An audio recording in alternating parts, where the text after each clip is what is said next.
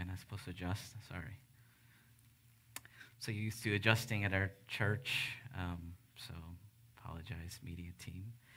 Uh, thank you for uh, just having me here uh, this morning, uh, New Life, and uh, I just want to thank the the staff and the deacons and uh, the elders that were really hospitable and welcoming our family this whole weekend. Um, they've gone beyond uh, just what we uh, normally expect during our travel. Uh, for example, uh, we're a family of five, so we're used to staying uh, in a pretty uh, tight space because I'm too cheap to rent two rooms or get a suite. So we're usually not sleeping well, but they got us a nice suite with you know plenty of space for us to rest. So it's it's been really good.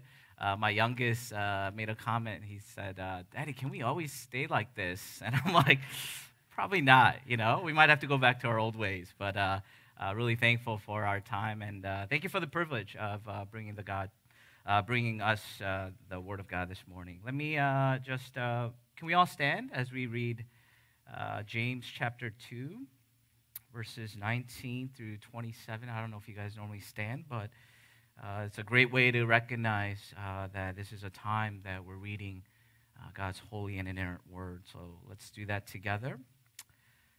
Know this, my beloved brothers. Let every person be quick to hear, slow to speak, slow to anger.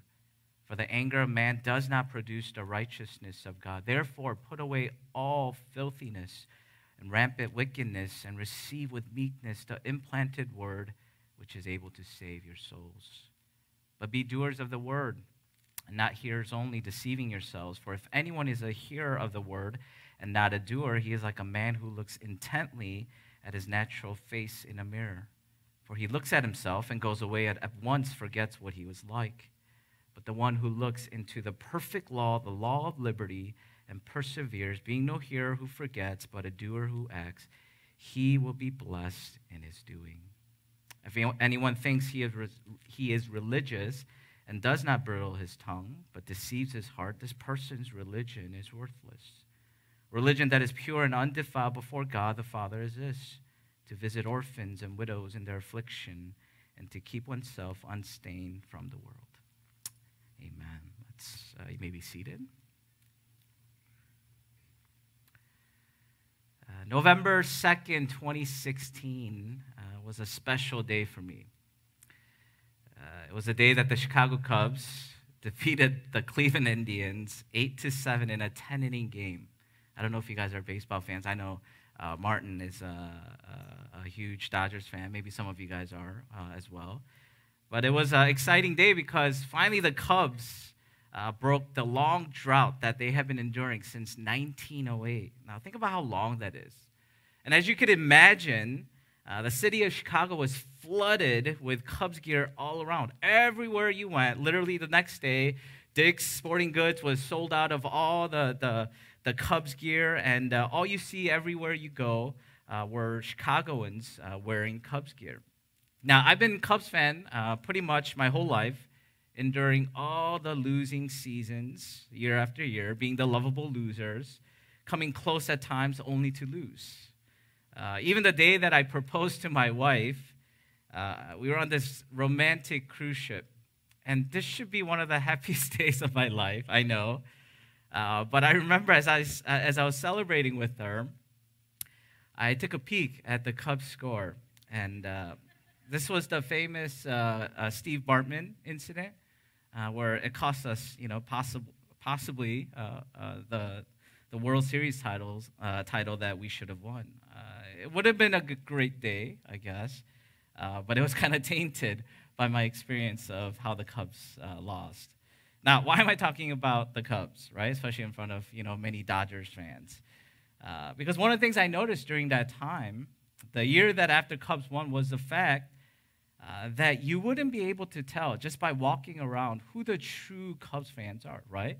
Because everyone uh, during that time they were so happy uh, about cheering for the Cubs, whether they were really you know Cubs fans or not, uh, whether you know they were you know bandwagon fans, whatever uh, they were all wearing Cubs gear, and you wouldn't know if they were truly a fan.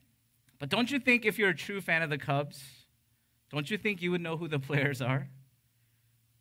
Don't you think the true fans will be ones that actually attend the game, participate in a lot of things, uh, you know, to know about the players? Aren't there certain things that a true Cubs fans would know that would separate them from other casual fans?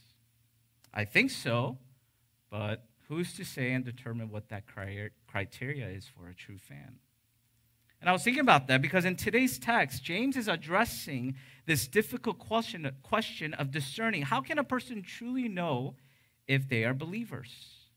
And unlike the arbitrary discussion a person can have about determining what constitutes a true sports fan, James here in today's text gives us a couple points about how a person is saved and what this saved person looks like that I hope can be an encouragement to all of us, but not only an encouragement, but a sobering uh, a reminder for us to really check and examine our hearts to see where we are.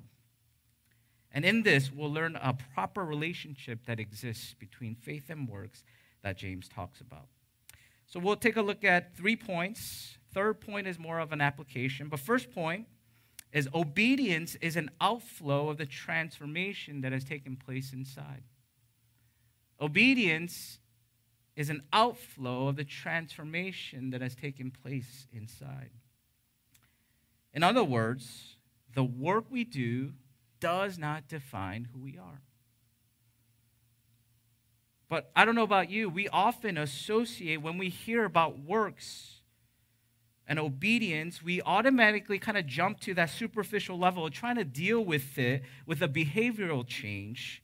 Yet, the first thing that James is pointing out for us in this section on hearing and doing is that the process of hearing and doing begins with a heart change that only God can do. If you look with me in verse 18 in the previous section that leads to the text that we have just read this morning, is that the word of truth, the gospel, is a perfect gift that you and I have received. And our actions that we do is a result of what has taken place of that gospel work in our hearts. 18, it says, Of his own will, he brought us forth by the word of truth that we should be a kind of first fruits of his creatures. And this is reiterated again in verse 21 that we are to receive with meekness, or another word, in humility, in realizing what we need more than anything else in our lives is His word, which is able to save our souls. His word, the gospel, is what we need to receive in our hearts first before we could even think about learning how we could hear and obey, which means biblical obedience for us begins in the heart. And it's about what He has done in our hearts that define who we are and not the works that we do. Now, we know this, don't we? If you have been under, you know, Pastor Will's teaching, I'm sure he has preached this over and over. But how often do we see or associate obedience as a heart issue? Because if you're like me, especially for us as parents, isn't it tempting for us to go directly to behavioral change that needs to be addressed? If my kids aren't listening, what's the first thing that I do? I'll be honest. Uh, coming here, uh, I, I, had a chat with you know my boys, uh, three boys. I know some of you guys have you know uh, three boys, and I, I, met a family who has four boys. God bless you. Uh, I wouldn't be able to do it, but it's hard having three boys. And they're here, and it's okay because they, they know I've shared it many times uh, in front of people. But I, I, I, told them as we're meeting a lot of people, you know, at a new church, I said, guys, please, daddy's begging you. Can you guys just be quiet, please? Can you guys just not be loud? Can you guys not punch each other, please, in front of other people? Please. What am I getting at? I just want them to change their behavior so that superficially you guys think I have a perfect family, right? But what do I need to address as a parent? It's the heart change, heart transformation that is needed that James is pointing out. But when we don't see it that way, the danger behind seeing obedience on a superficial level is that we dress nothing more than a behavioral modification than a heart transformation that is needed that James is pointing out for us in verse 21. The word we are to receive with meekness, humility, that saves is the good news of the gospel that we sang about all morning in our liturgy. That's what we were reminded of. That we're not saved by anything that we do, but by f- placing our faith in what Christ has done for us. And that's where obedience begins in the heart that only God could address. It's not trying to figure out what would Jesus do. I remember when you know the WWJD bracelet was really popular, right? Uh, it was really, you know, emphasizing the, the ethical imperatives that we are to uh, try to figure out. What would Jesus do in this situation? And for us to try to figure out. But the gospel tells us it's not so much about what would Jesus do, but it's about what Jesus has already done for us. That is the root of our obedience that we need to think about. James is laying down the foundation of our obedience, which begins at the heart. That's the first point that we see. Second, true transformation shapes how we live. It's about who we are in our identity that shapes and motivates our actions. Because if it's not what we do that saves, but it's by faith in what Christ has done, that faith has led to us having new identity that has been established in Christ. And having that new identity in Christ is what motivates and shapes the things that we do. So that obedience doesn't just become a superficial behavioral change, but obedience is an identity issue that James is pointing out that all of us can get, uh, need to be reminded of. The imperative command that he calls us to do in verse 22, to be doers of the word, is in response to what God has already done for us through his word that is in us, that has transformed our hearts. And as he has transformed our hearts, it has given us a new identity that is about uh, what he has established for us in his great sovereign creative design to do good works for him.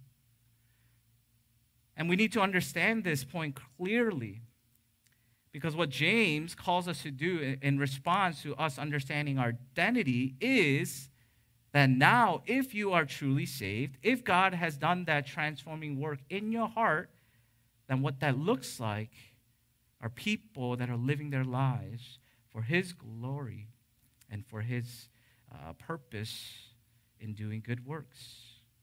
Because if we don't get this point right, James may seem to come off as contradicting his own statement. But you said we're not saved and defined by the works we do, but you're saying who we are defines what we do. That's exactly what James is trying to establish. This new identity that has been given to us is about living for Him. There's no other way around. He's, uh, uh, he's trying to lay down the proper relationship that exists between faith and works. Because true saving faith that James is pointing out is never alone. Because those that are saved have been saved to do good works. And to make this point, James in 23 24 tries to illustrate this point uh, through a man who looks himself in a mirror, who what, he walks away, forgets what he looks like. Now, think about how ridiculous this example is. For anyone who has spent any time looking at themselves in a mirror, right? And if you find a, a blemish in your face, what do you do? Do you see a zit on your face and do you say, oh, okay, I have a zit on my face. I just walk away and you forget about it. Or for me, sometimes, uh, my nose hair would grow and I would catch myself, you know, with one long nose hair that's sticking out. I don't say, oh, okay, I see a nose hair sticking out. Great. And I walk away and completely forget about it. No, it doesn't matter how busy I am, right? It's not until I pluck that out or I address the issue that I will uh, uh, um, do something about. And I think that's precisely what James is trying to get at. When the gospel goes in our hearts, his living word is so powerful and effective and effectual in transforming our lives that what comes out is nothing but to do all things for his glory. And we become doers not because we have done it to become, but because we have been saved to become doers. And I think that's what James is trying to make uh, the point here when the Word of God goes in, the power of the gospel at work in transforming us is so powerful that what flows from that are living our lives and doing good works.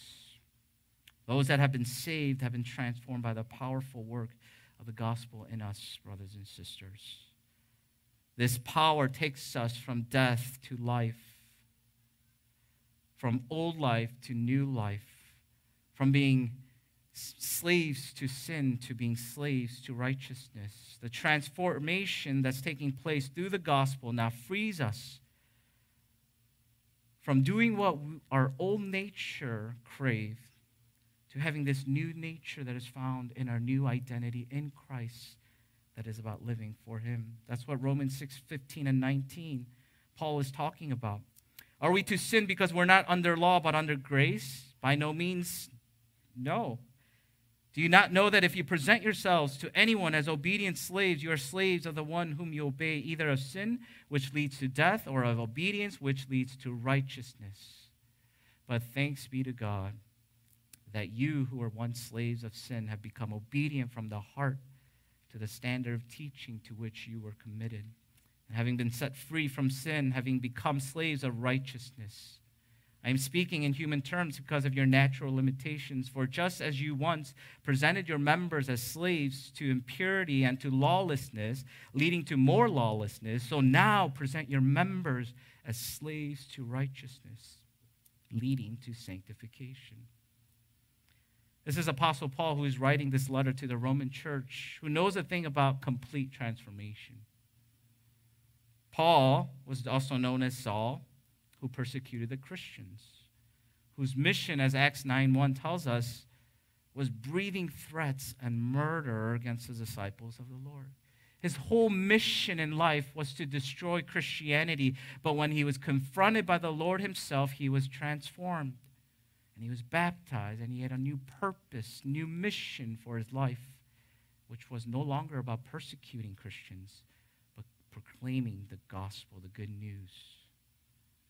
Paul, like us, didn't do any works that led to him being saved, but the works he did in response to God's saving grace in his life was precisely what James is pointing out that you and I have been saved to do. Paul was chosen and saved for this good work of preaching the good news of the gospel. And, brothers and sisters at New Life Pres, the reminder for us is that you and I have also been given a new identity in Christ that is to be lived out for His purpose, for His glory. Have we forgotten we are His workmanship? created in Christ Jesus for good works. This is who we are. We have been set free from the bondage to idols that Pastor Will explored in the Idol series, right? I was really thankful to have uh, gone through uh, the sermon series myself, and I was blessed and challenged about how so many different ways that we can get busy in living our lives for. A lot of those idols have been distracting us from this purpose that James is reminding us that we have been created in Christ Jesus to do. Amen. Obedience to his word is what James is reminding us that we have been created to do. Some of us, I think, are suffering from spiritual amnesia where I think we have forgotten who we really are, right? because we're so busy trying to live our lives for so many different things that may tempt us and distract us. But our identity has been established in Christ Jesus for good works. There's a children's book titled, Are You My Mother? I don't know if some of you kids uh, remember uh, reading that or being read by your parents, or some of you parents might remember reading it. Uh, I liked that book because it was short, and uh, I could tell my wife I read it, and uh, the boys could go to sleep. Uh, but it has a good story that I, I, I want to try to relate to uh, what uh, we're talking about here. But the story is about a hatchling bird who hatches while the mother is away. uh, finding food. And the story is about this baby bird that is going around trying to find who his mother is and trying to find who he is and his identity. But he doesn't know because he doesn't know what his mother looks like, nor what he's supposed to look for. So in this book, the baby bird is going around trying to search for his mother and finding his identity. And he tries to do that by thinking, hey, am I a kitten? Am I a hen? Am I a dog? Am I a cow? Am I a car, boat, a plane? He was so confused and he didn't know who he was until he found his mother. And once he found his mother, he realized who he was. And perhaps some of us, like the baby bird, have forgotten who we are. And we have been wandering around aimlessly trying to find our purpose and meaning in all the wrong places that have made us forget who we are, what we're called to do. We're like the person in a mirror, deceiving ourselves in thinking that we could just hear and forget. Or we're too busy trying to find meaning and purpose through many different things that we're chasing after. But the gracious reminder this morning for us is this unlike the person who forgets, is in contrast to a blessed person that James pictures for us in verse 25. And what does this person look like?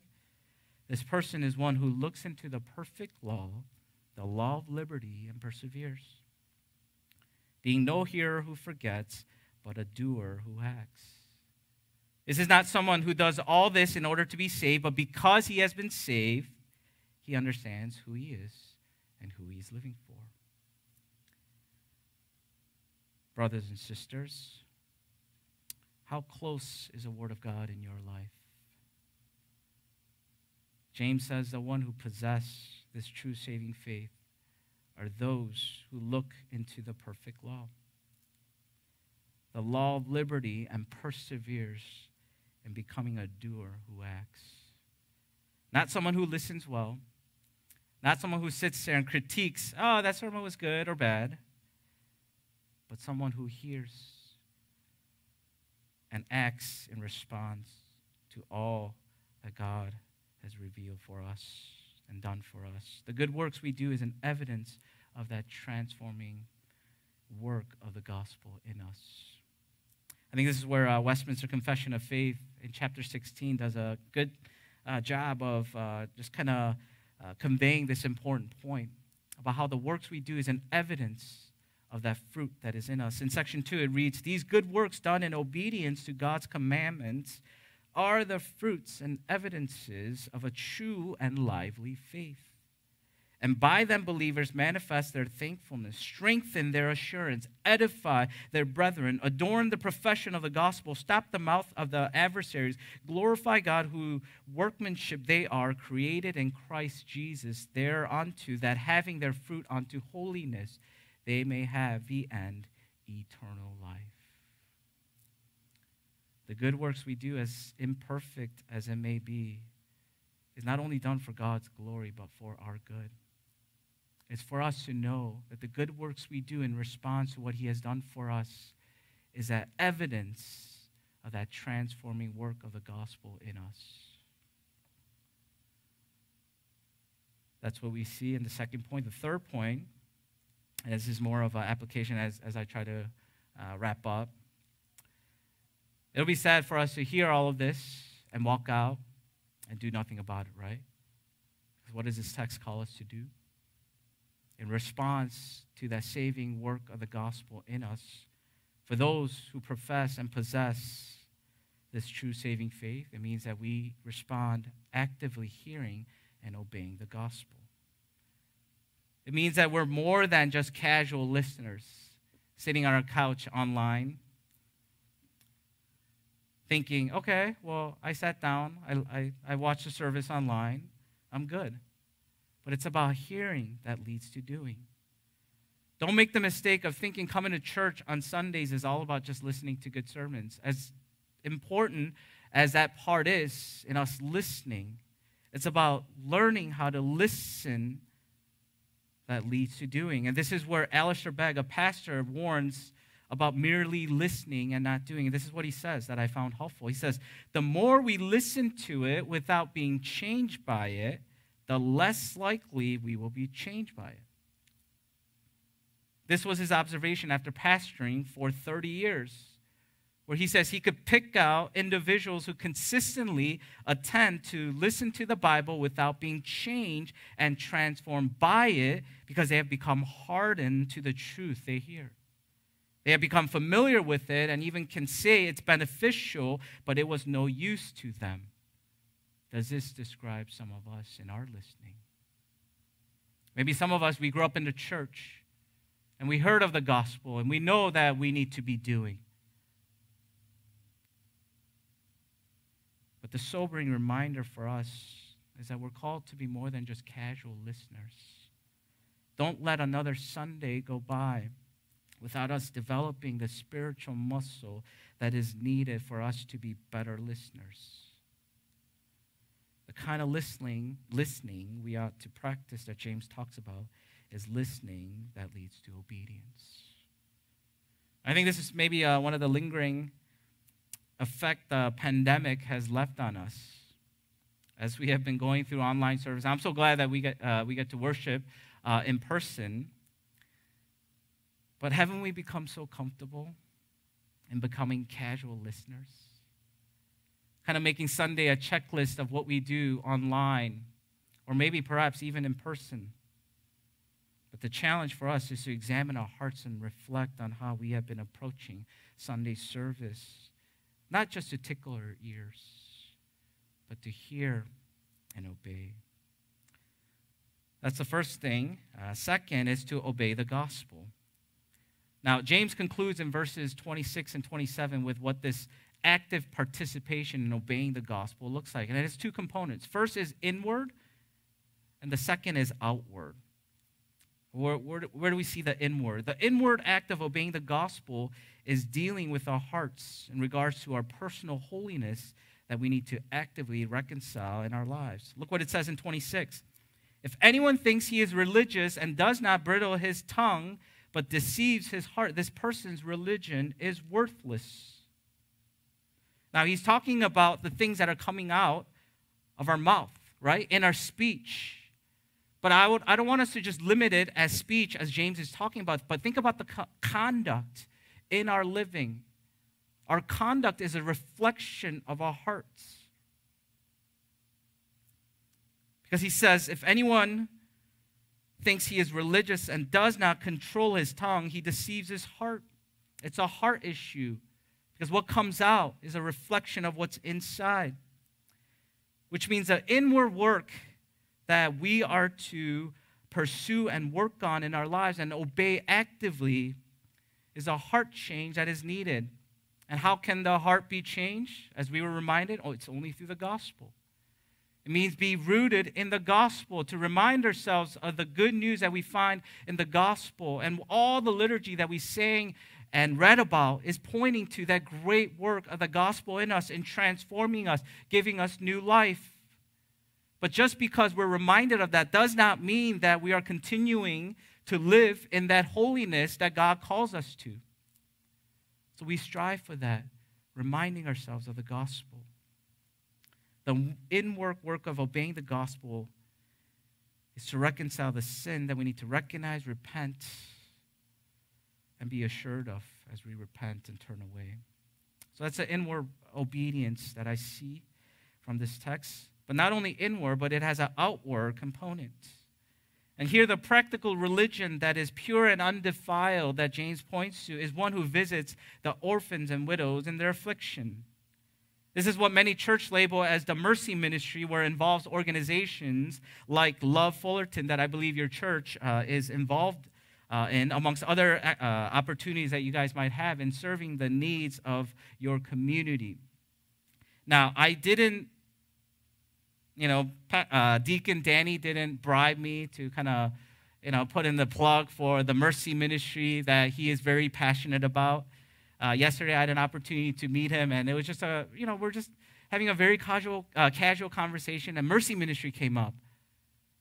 And man, he was passionate about mercy ministry because he went on and on. Not in a bad way, sorry. It, it, sounds really bad. I'm not, I'm not saying it in that way. But I walked away thinking, man, this person is passionate about this ministry. And I was thinking, do we have that kind of passion to think about others in need that we are to reach out and minister to?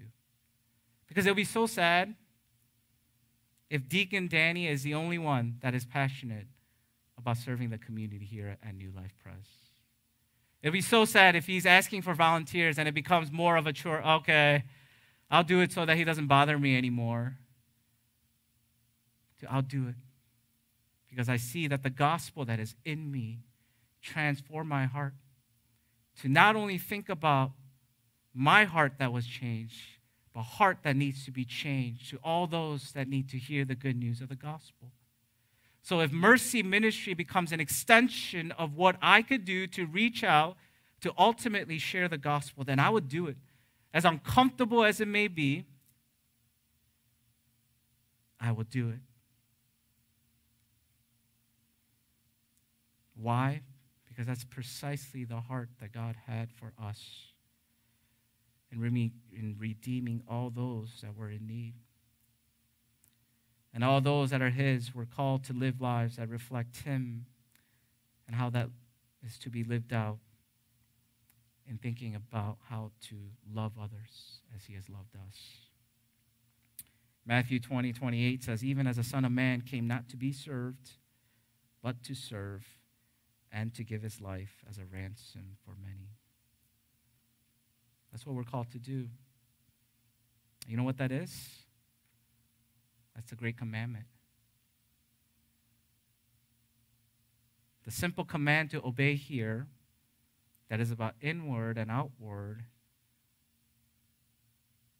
is a great commandment that we're called to do, which is you shall love the Lord your God with all your heart, with all your soul, with all your mind.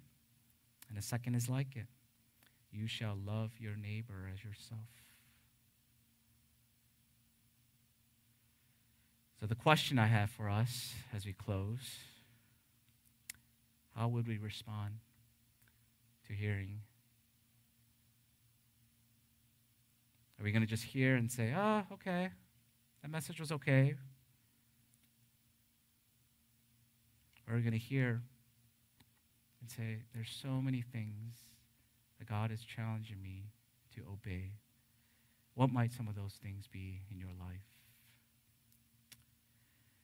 Uh, for my 30th birthday, which was a long time ago, uh, my wife surprised me with one of the most uh, memorable birthday gifts I've received, which was a trip to Vegas, surprise trip.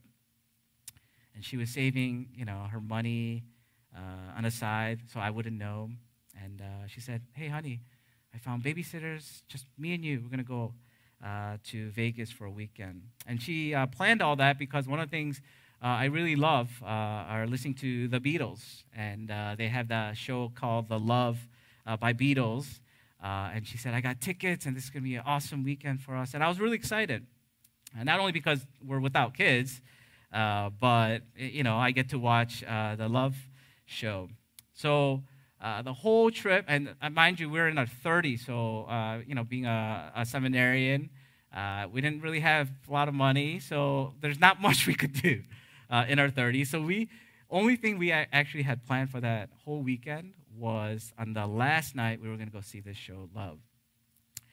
So first couple days, you know, we spent that time going to the outlet mall, walking around the strip, you know, eating in and out, uh, you know, doing what we can to pass time. But I didn't care because on the last night we got to watch the show. So that day finally come, uh, comes, and uh, we're, uh, you know, I, I, believe it was at the Mirage, and, you know, we're walking into uh, the entrance, uh, and one of the attendants uh, asked us, hey, what show are you seeing? And we gave him the ticket. He says, oh, go to the right and just wait there, and the show will start. So we're waiting. Uh, show was supposed to start at 7 o'clock. And it's like 6.45, and no one's allowed to go in. I'm like, okay. Uh, I didn't think, you know, people, you know, the, the show's uh, like this would uh, go late, but I'm like, all right. So 7 o'clock comes, nothing. I'm like, this is weird, but everyone's still waiting. You know, we're around all these other people that are waiting as well. 7.15, nothing. I'm like, man, this is really weird. But finally, like 7.20, 7.30 is when they started letting uh, people in. So as we're walking in, I show them our ticket uh, to the show, and the attendant goes to me, oh, sir, this is the Ray Romano comedy show. I'm like, what?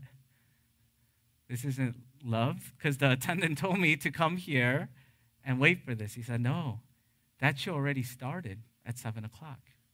So at this point, what am I going to do? It's not like I'm going to go in the, you know, to the show halfway through. My wife, who worked so hard to plan for this, is crying because she's so sad. I want to cry, but I can't because, you know, like somebody has to, you know, figure out what we're going to do.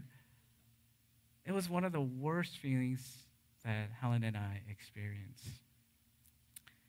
And I remember thinking, man, we were in the show waiting like everyone else. But what happened? We happened to be waiting for the wrong show at the wrong place. And I was thinking about that because I think there's too many people that go to church thinking going to church, listening to sermons is enough. If I just stick around, do good things that all Christians do, that's enough for me to be saved. If my kids are listening to good sermons at Sunday school, that'll be enough. But you know what James tells us? The only that you and I are saved is by the transforming work of the gospel that only God could do. So if there are some of us that are thinking, Doing is what leads to the saving faith. The gracious reminder that James is pointing out for us is that we're saved by grace alone, faith alone, and in Christ alone. So we place all our confidence in what Christ has done for us. But this saving faith is never alone. Why? Because this work of the gospel that is in us causes us as that change is taking place in who we are to live our lives for Him. And the works we do is an evidence of that work that Christ has done for us. So, the warning for some of us that are casually listening and attending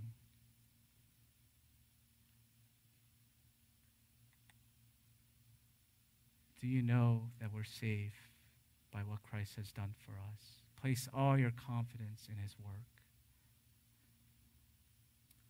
That's it. There's no good works that lead to us being saved other than what Christ has done.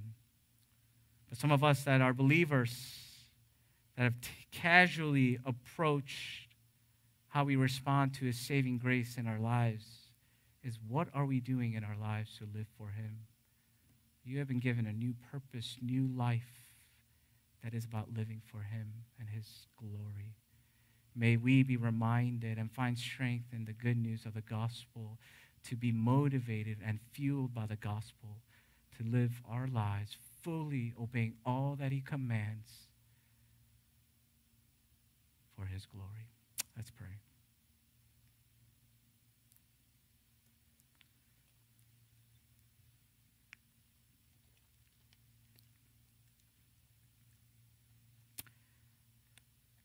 Father, thank you.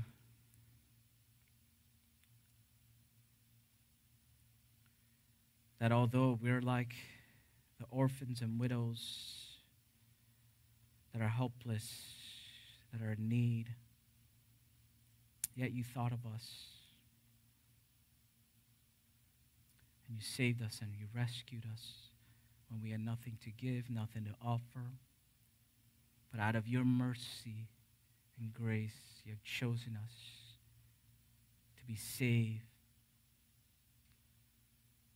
So thank you for that great reminder that we find in the gospel. But may that reminder also fuel and motivate our response and our living. And not just being satisfied and being merely hearers but doers that want to obey the gospel. So strengthen us. And we know that you'll strengthen us as this work that you have called to do is not for us to do on our own, but by faith and by our union with the one who has conquered sin and death for us, so that we may live this new life for him. Thank you for that great reminder. Strengthen us. In Jesus' name we pray.